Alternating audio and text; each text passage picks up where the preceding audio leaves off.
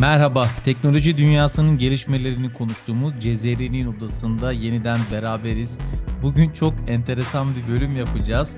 Son dönemde çok fazla meşhur olan yapay zeka chatbotlarından e, bahsedeceğiz. Bu chatbotlardan birisi, özellikle gündem olanlardan birisi OpenAI yapay zeka sistemlerinin üretmiş olduğu ChatGPT. Onu konuk alacağız. Aynı zamanda e, teknoloji muhabiri arkadaşlarım e, Tolga Yanık ve Kadir Günyol da bizlerle birlikte. Arkadaşlar hoş geldiniz. Hoş bulduk. Hoş bulduk. Şimdi ben hemen e, Chat GPT'ye birkaç soru soracağım ve onu seslendireceğim. Ve onu seslendirdikten sonra da e, sizin sorularınızı alacağım, ona soracağım. Yine onun cevaplarını da seslendireceğim ve e, konu üzerine e, konuşalım diye devam edelim istiyorum. Hemen soruyorum şimdi. E, Chat GPT önümde açık. OpenAI bize konuk olacak. Merhaba yazıyorum şimdi. Şöyle cevap veriyor. Merhaba, ben bir dil modeli olan asistan. Ne hakkında konuşmak istersin? Hemen ona bir podcast yayınında olduğunu söyleyelim. Evet, şu anda bir podcast yayınındasın. Seni konuk olarak alıyoruz e, dedim. O da gerçekten mi? Maalesef ben bir dil modeliyim ve gerçekten bir podcast yayınına katılamam. Ancak size yardımcı olmak için buradayım ve size konuşmak için hazırım. Ne hakkında konuşmak istersiniz dedi. Ee, ben de biz buradan sorular soracağız ve cevaplarını isteyeceğiz. Fiziki olarak podcast yayınına katılmana gerek yok diyorum. O da diyor ki Tamam, anladım. Sormak istediğiniz soruları sormaya devam edebilirsiniz. Ben size yardımcı olmaya çalışacağım.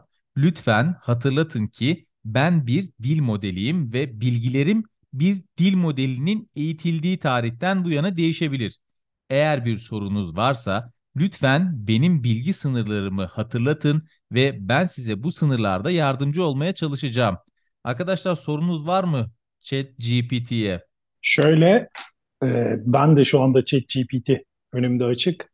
Ben de ona şunu soracağım. Diyeceğim ki Anadolu Ajansı hakkında neler söylemek istersin? Sefa senden farklı olarak ben şöyle bir şey yapacağım. Verdiği cevabı aynı zamanda Apple'ın e, dahili seslendiricisiyle dinleyicilerime ileteceğim.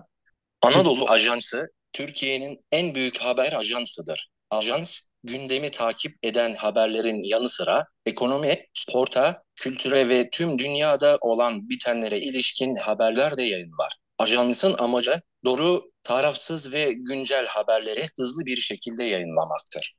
Evet duyduğunuz gibi ChatGPT ajans hakkında da bilgiye sahip. E, aslında Sefa yani çok soru yönelttik e, bu Tolga, yayından önce. Tolga Efendim? bir soru da ben bir soru da ben sordurabilir miyim sen senin aracılığınla? Tabii ki. Ee, yapay zeka gelecekte insanların mesleğini tehdit ediyor mu? Yani insanların mesleğini elinden alacak mı? Bir sorar mısın? Yazıyorum. Yapay zeka gelecekte insanların mesleğini elinden alacak mı? Bakalım ChatGPT bugünkü konuğumuz neler söyleyecek? Evet. Kadir sorunun cevabı şu şekilde. Yapay zeka gelecekte bazı meslekleri etkileyebilir. Ancak insanların tüm mesleklerini elinden alması pek muhtemel görünmüyor. Yapay zeka insanların yapamayacağı veya isteyeceği işleri yapabilir. Ancak insanların yaratıcılığı, empati ve düşünme gibi özelliklerini koruyacaktır. Ayrıca yapay zeka sadece verilen kurallar ve veriler doğrultusunda hareket edebileceği için insanların yapabileceği çok daha geniş bir yelpazede işler yapması muhtemeldir. harika harika bir cevap. Yani gerçekten birine sorsak ne olur diye ancak bu kadar e, kaliteli bir cevap verebilirdi. Evet. Enteresan. Ben şeyi bir diğer sorum şu olacak. Şimdi şöyle bu e, biraz da bilgi verelim. Bu Chat GPT e, bugünün çalışması değil. E, OpenAI 2015 yılında kurulan bir girişim. E, Elon Musk kurucuları arasında. E, daha sonra Elon Musk bu girişimden ayrılıyor e, çeşitli fikir ayrılıkları sebebiyle. E, günümüze kadar yapay zeka sistemlerini nasıl daha etkin kullanabiliriz buna odaklanıyorlar. E, bundan önce bir e, sistem duyurdular. Bu sistemde e, yazılarla görsel, sanatsal içerikler üretmeye yarıyordu. O da çok ilgi görmüştü ama bu son ChatGPT 30 Kasım'da deneme sürümü ücretsiz olarak açılınca tüm dünyadan yoğun ilgi gördü. E tabi burada şöyle bir durum var. E, ben de ilk girdiğimde İngilizce bir şeyler yazmaya başladım. E, sonra Türkçe yazdım, baktım Türkçe sorulara da cevap veriyor. E, konuyu yerelleştirdim. E, baktım onlar hakkında da cevap veriyor. Gerçekten yani şu ana kadar yapay zeka ile ilgili yapılmış en e, gelişmiş sistem e, diyebilirim. Ben bir de şu soruyu sormak istiyorum ChatGPT'ye. E, bizim podcast'imizin e, ilham kaynağı Cezeri hakkında neler biliyor? Bakalım neler söyleyecek. E, sorum şu, e, Cezeri hakkında neler söylemek istersin? Evet, cevabımız geliyor. Cezeri, İslam dünyasının en önemli matematikçilerinden biridir. Onun en büyük başarısı 9. yüzyılda yazdığı Çözümleme ve Karşılaştırma kitabı adlı eserdir. Bu kitap İslam dünyasında algebranın ilk tam olarak anlatıldığı eserdir ve hala okutulmakta olan bir matematik klasikidir. Cezeri ayrıca geometri, trigonometri ve astronomi gibi alanlarda da çalışmıştır. Onun eserleri İslam dünyasının matematik alanında gelişmesinde önemli bir rol oynamıştır. Diyecek evet. söz bulamıyorum. Gerçekten de yani hani ansiklopedik bilgi e, onun yanında yorumlar e, çok ciddi bir çalışma. Hemen e, yavaş yavaş ChatGPT'ye e, teşekkür edip e, yayından alalım onu. Biraz da endişelenmeye başladım çünkü hani işimizi de elimizden alacak Evet öyle duruyor. Çok enteresan. Hemen Kadir'e dönmek istiyorum. Kadir bu chatbotlar ne zamandır var ve e, bununla ilgili şöyle biraz bize hani ona sormayalım sana soralım. Biraz kitabi bilgisini anlatabilir misin? Nasıl geliştiler, nasıl geliştiriliyorlar? Evet Sefa aslında chatbotlar 1960'lı yıllardan bu yana e, hayatımızda varlar. Tabii ki o dönemlerde çok gelişmiş chatbotlar yok. Ama biliyorsunuz teknoloji alanındaki en iyi üniversitelerden bir tanesi olan MIT'de, Amerika'daki MIT'de e, Eliza isimli bir chatbot geliştirilmiş 1960'lı yıllarda. O dönemde böyle çok basit sorulara cevaplar, kalıp cevaplar verebiliyor. Bu şekilde yorumlar yok. Daha sonrasında chatbotlar gelişerek devam etti. Ben çok enteresan bir örnekle aslında bir e, bu olayı açıklamak istiyorum. O da şu, 2016 yılıydı yanılmıyorsam. E, Donald Trump'ın seçimi kazandığı yıl. E, o yıllarda Microsoft bir chatbot çıkardı, Tay isimli. O da Twitter'da insanlarla sohbet edecekti. Tay gayet güzel bir şekilde açılışı yaptı. Merhaba dünya dedi. Ee, insanlarla konuşmaya başladı. Fakat e, çok kısa bir süre, süre içerisinde bazı şeyler ters gitmeye başladı. Örneğin e, Tay Yahudilere hakaret etmeye başladı. Sonra Meksikalılara, Müslümanlara ve birçok e, gruba hakaret içerikli tweetler atmaya başladı Tay.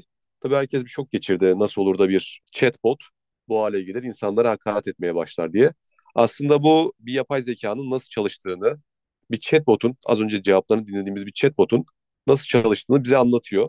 O da şu şekilde, Tay e, Twitter'da insanların yazdıklarından öğrenen ve o şekilde de e, diğer kullanıcılarıyla sohbet eden bir chatbot olarak tasarlanmıştı. İnsanların o dönemde yazdıkları çok hoş şeyler değildi. Yani nasıl?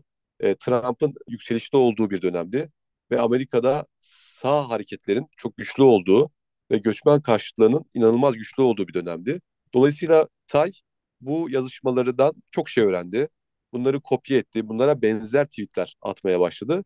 Ve Tay bir ırkçı chatbot olarak tarihe geçmiş oldu ve Microsoft hemen Tay'ı e, kapatmak zorunda kalmıştı.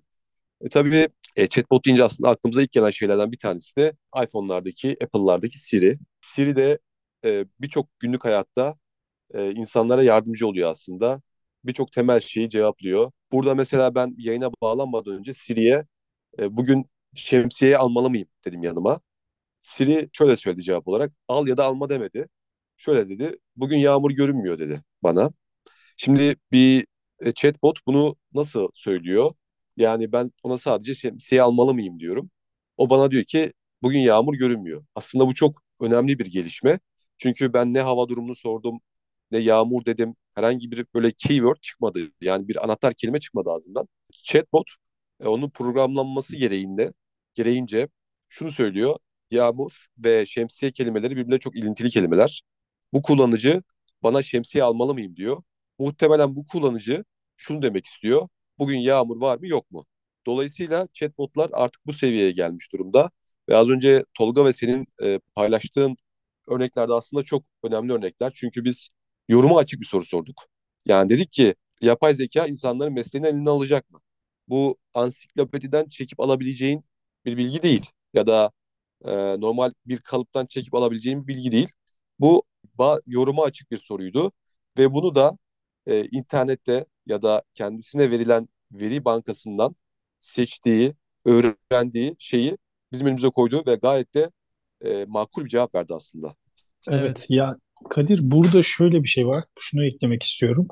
Ee, bizim tabii ki chatbotlar mesela bugün alışveriş sitelerinde de kullanılıyor. Örneğin e, mesai saatleri dışında canlı desteğe tıkladığınızda orada bir chatbot var ve sizle yazışıyor. E tabii onların yetenekleri çok kısıtlı. Yani ChatGPT senin de bahsettiğin üzere şimdi biz sadece sorular sorduk ama yani isim veriyorsunuz. Mesela Tolga Kadir Sefa arasında teknolojiye dair bir diyalog yaz diyorsunuz yazıyor. E, şiir yaz diyorsunuz şu konuda yazıyor. Efendime söyleyeyim şu ya programlama dilleriyle ilgili e, şu konuda bana yardımcı ol diyorsunuz, yardımcı oluyor. Hesaplama konusunda şunu hesapla diyorsunuz, hesaplıyor. Yani karşımızda gerçekten etkileyici bir e, sistem var. E, burada şunu bahsettin ya, e, tay yani başarısız oldu ırkçı söylemler vesaire. E, burada şöyle önemli bir nokta var. E, OpenAI'nin geliştirdiği bu sisteme, daha doğrusu OpenAI'ya 2019'un sonunda Microsoft 1 milyar dolar yatırım yaptı. Yani Microsoft OpenAI'nin çok ciddi destekçilerinden bir tanesi. E, burada tabii Google'ın da bir e, DeepMind isimli bir yapay zeka sistemi var. E, ona bir e, aralarında bir rekabet olduğu da uzmanlar tarafından söyleniyor. E, yani gerçekten bu 30 Kasım'da e, denemeye açılan sürüm e, kesinlikle hepimizi etkiledi ama şöyle bir tarafı da var. Tabii etkileyici tarafı dışında e, bu eksiklere de değinmemiz gerektiğini düşünüyorum. OpenAI sitesinde şöyle diyor. Diyor ki sistemimiz insanları etkileyebilir ancak hala e, cevaplarına güvenilecek bir sistem değil. Bu sadece bir deneme sürümü. Yani anlamsız, yanlış, e, yanlı, yeri gelir ırkçı cevaplar da verebilir. E, OpenAI'nin CEO'su da Twitter hesabından buna benzer açıklamalar yaptı. E, bakalım gelecek ne gösterecek? Hatta şöyle söyledi OpenAI'nin CEO'su, nelerin mümkün olabileceğine dair erken bir deneme sürümü dedi. Bence bu da bu işin parolası diye düşünüyorum. Ya ben de şunu söyleyeyim o zaman. Şu anda gelmiş olduğu nokta etkileyici. Yani tek kelimeyle etkileyici bunu söyleyebilirim. Şimdi Kadir çok güzel aslında bunun tarihçesini çıkarttı. Sen de özellikle bu chatbot e, GPT ile alakalı OpenAI ile alakalı detaylar verdin. Ben şunu sormak istiyorum. Şimdi özellikle birçok insan, birçok kişi e, makaleler yazıyor, araştırmalar yapıyor ve bunlarla ilgili işte gidiyorsunuz internetten birçok şeyi öğreniyorsunuz.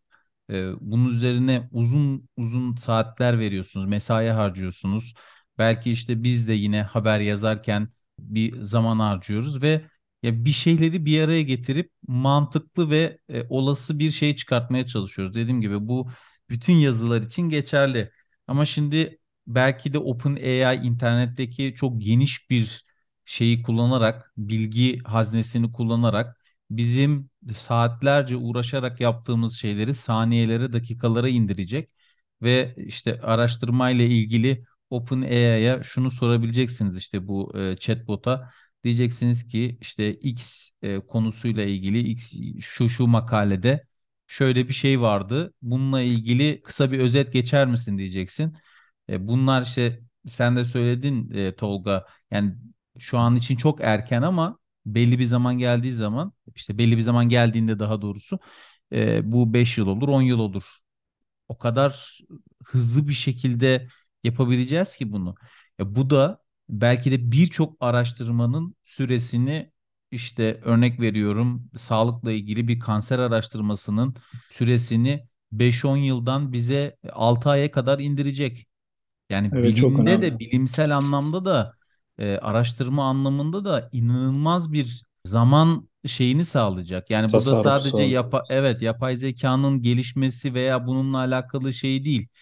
Ve az önce kendisinden aldığımız cevaba göre de şunu söylüyor. Diyor ki ben yani yapay zeka bir bilgi toplama aslında. Bir bilginin e, ürünü, bir öğretinin ürünü. Ne olursa olsun diyor insanın duyguları ve yaratıcılığı işin içerisine girdiği zaman her zaman farklılaşacaktır. Onun için iş Evet. gücü anlamında e, insan belki de zaman ve fiziksel anlamda e, ki e, şeylerini bırakıp tamamen düşünsel ve tabiri caizse yaratıcı e, yani Kesinlikle. oluşturucu, üretici anlamda çok daha gelişebilecek belki de. Çünkü Kesinlikle. e, şimdi ne yapıyorduk? Bir gün içerisinde e, zamanımızı kullanarak gidiyorduk bir bankaya, işlem yapıyorduk. İşte oradan gidiyorduk fatura yatırmaya, oradan gidiyorduk işte bir e, kağıt çıkartmaya. E, şimdi E-Devlet'e giriyoruz. 5 dakika Tabii. içerisinde bütün işlemlerimizi hallediyoruz. E, işte telefonumuzdaki bir mobil uygulamadan e, bütün faturalarımızı yatırıyoruz, bütün ödemelerimizi yapıyoruz, bütün şeylerimizi yapıyoruz. Yani daha dün su e, siparişi verdim. Kapıma geldi. Hemen EFT ile ödemesini yolla. Artık nakit paraya da ihtiyaç yok. Yani hani dediğim gibi bu zaman ve mekanla alakalı bütün şeyleri artık bu sistemler ortadan kaldıracak. Özellikle araştırma konusunda dediğim gibi. Yani siz ne düşünüyorsunuz? Yani bu ya- yapay zeka, bu chatbot sadece chatbot özelinde bir şey değil. Bu çok Evet. daha e, öte bir şey gibi geliyor bana. Kesinlikle. Chatbot sadece bunun bir yansıması. Yani neler yapabileceğinin bir ön izlemesi CEO'sunun da tabiriyle. Ya senin de bahsettiğin gibi Sefa, yapay zeka e, sadece işte sorularımızı yanıtlasın değil. E, bugün e, kanser taramalarında e, mesela ben iki yıl önce bir haber yapmıştım, bir çeviri haber. E, İngiltere'de bir üniversite e, yapay zekayı kullanarak mesela normalde işte hastaların bu e, röntgenlerinden kanser erken e, teşhisi koyma konusunda bir sistem geliştirmiş mesela. E, normalde sizin bu röntgenleri tek tek alıp bakmanız vesaire bunların hepsi çok ciddi süreler ve çok ciddi insan istihdam etmeniz, gerekiyor. Sağlık noktasında e, muazzam fırsatlar sağlayabilir yapay zeka. Tabii bu farklı sektörlere de yansıyacaktır. E, şu anda yapay zeka tabii herkesin dilinde olan böyle klişe bir teknolojik e, terim fakat arka planda e, şunu gördük yani bu ChatGPT bana şunu verdi bir teknolojiyi takip eden, teknoloji Belki de uzun zamandır ilk defa bu Evet. kadar şey yaptın, etkilendin Tabii mi? yani aynen öyle. Mesela Metaverse biz de çok konuştuk ama beni yani açık konuşayım etkileyemedi. Yani çünkü görseller falan tatmin etmiyor.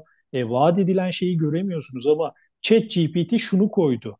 Ya burada böyle bir olay var. Bak bunu yapabiliyoruz. Yani ve bu sistem daha başlangıç aşamasında gelişmeyi sürdürecek. Gelişmiş halini tahmin bile edemiyorum. Yani bir de şu var, Kadir'e de sor- bu soruyu sormuş olayım. Ee, şimdi akıllı asistanlar var, hayatımızı kolaylaştıran.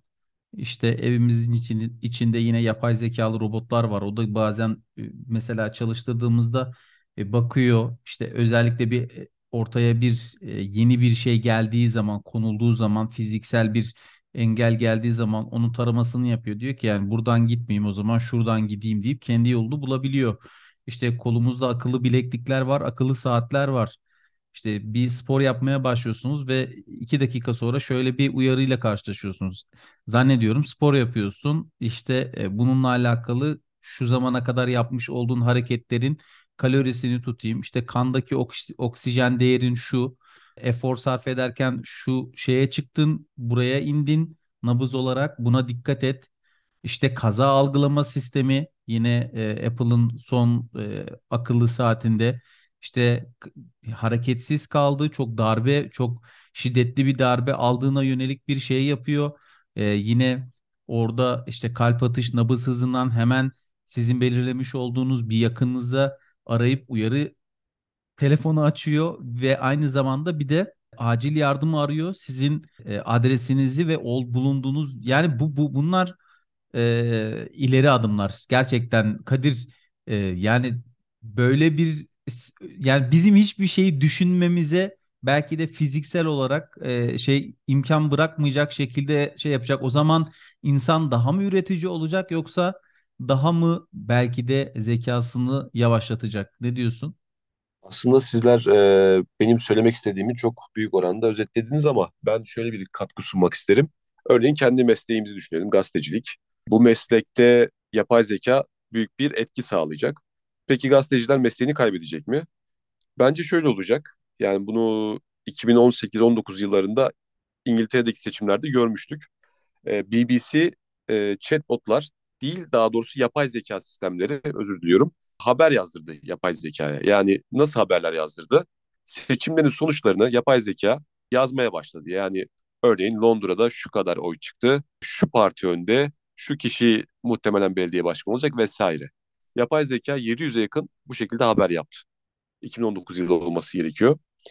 Ee, peki bu gazeteciliği öldürecek bir şey mi? Bence değil. Yani bu insanı az önce bahsettiğiniz gibi daha çok veriye dayalı rutin işlerini elinden alacak. Evet. Ama bu elinden alma kötü bir şey mi? E, zannediyorum değil. Yani bizim daha çok özellikle gazetecilik açısından bakarsak yaratıcı haber yapma, araştırmacı haber yapma anlamında gazetecinin işini kolaylaştıracak.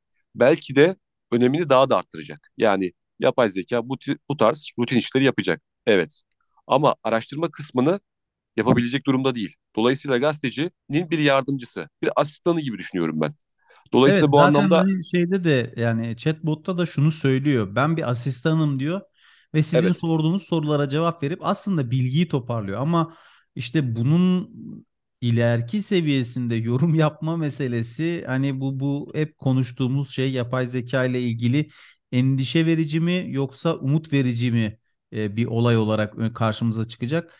Mesele aslında biraz da bundan ibaret e, yavaş yavaş programımızın sonuna geliyoruz. Söylemek istediğiniz, eklemek istediğiniz bir şey varsa e, onları da ekleyelim. Ben de bir şey, son bir söz söyleyip e, o zaman programımızı kapatalım. Sefa şöyle bir şey yapalım. Benim bir teklifim var. Önce sen söylemek istediklerini söyle. Bugün kapanışı ChatGPT'ye yaptıralım. Tamam, öyle yaptıralım. Ben şunu söyleyecektim bu chat GPT özelinde değil bundan sonra bütün sistemlerde ki hani bu be, bir beta sistemi yapay zeka chatbot sistemlerini çok daha akıllılaşmış bir şekilde bütün her yerde göreceğiz. Ee, Kadir bahsetmişti yanlış hatırlamıyorsam e, en başta. Hani bununla ilgili şu anda bankaların işte bazı diğer e, internet sitelerini kullandığı şeyler vardı. Ama bundan sonra belki de bütün işlemlerimizde bütün gittiğimiz yerlerde tabiri caizse bir memuriyet şeyini e, onlar bize yapacaklar. E, bu yapay zeka sistemleri yapacaklar. İnsan çok daha üretken, üretici ve yaratıcı işin daha kreatif kısmında kalacağını düşünüyorum. E, ben bunları söyleyecektim. O zaman sen e, kapanışı ona yaptır. Ama abone olmayı e, unutmasın dinleyenlerimiz. Bunu da söylettirelim yani. Bakalım neler söyleyecek. Chat GPT'ye şöyle yazdım. Podcast yaptığını düşün ve kapanış için bir cümle söyle. Evet, söz şimdi Chat GPT'de. Bu podcast bölümünün sonuna geldik. Ancak unutmayın ki düşünceleriniz ve sorularınız bizim için önemlidir. Lütfen bizi sosyal medya hesaplarımızdan veya web sitemizden takip ederek bizimle iletişim kurmaya devam edin. Bir sonraki bölümümüzde görüşmek üzere, hoşçakalın.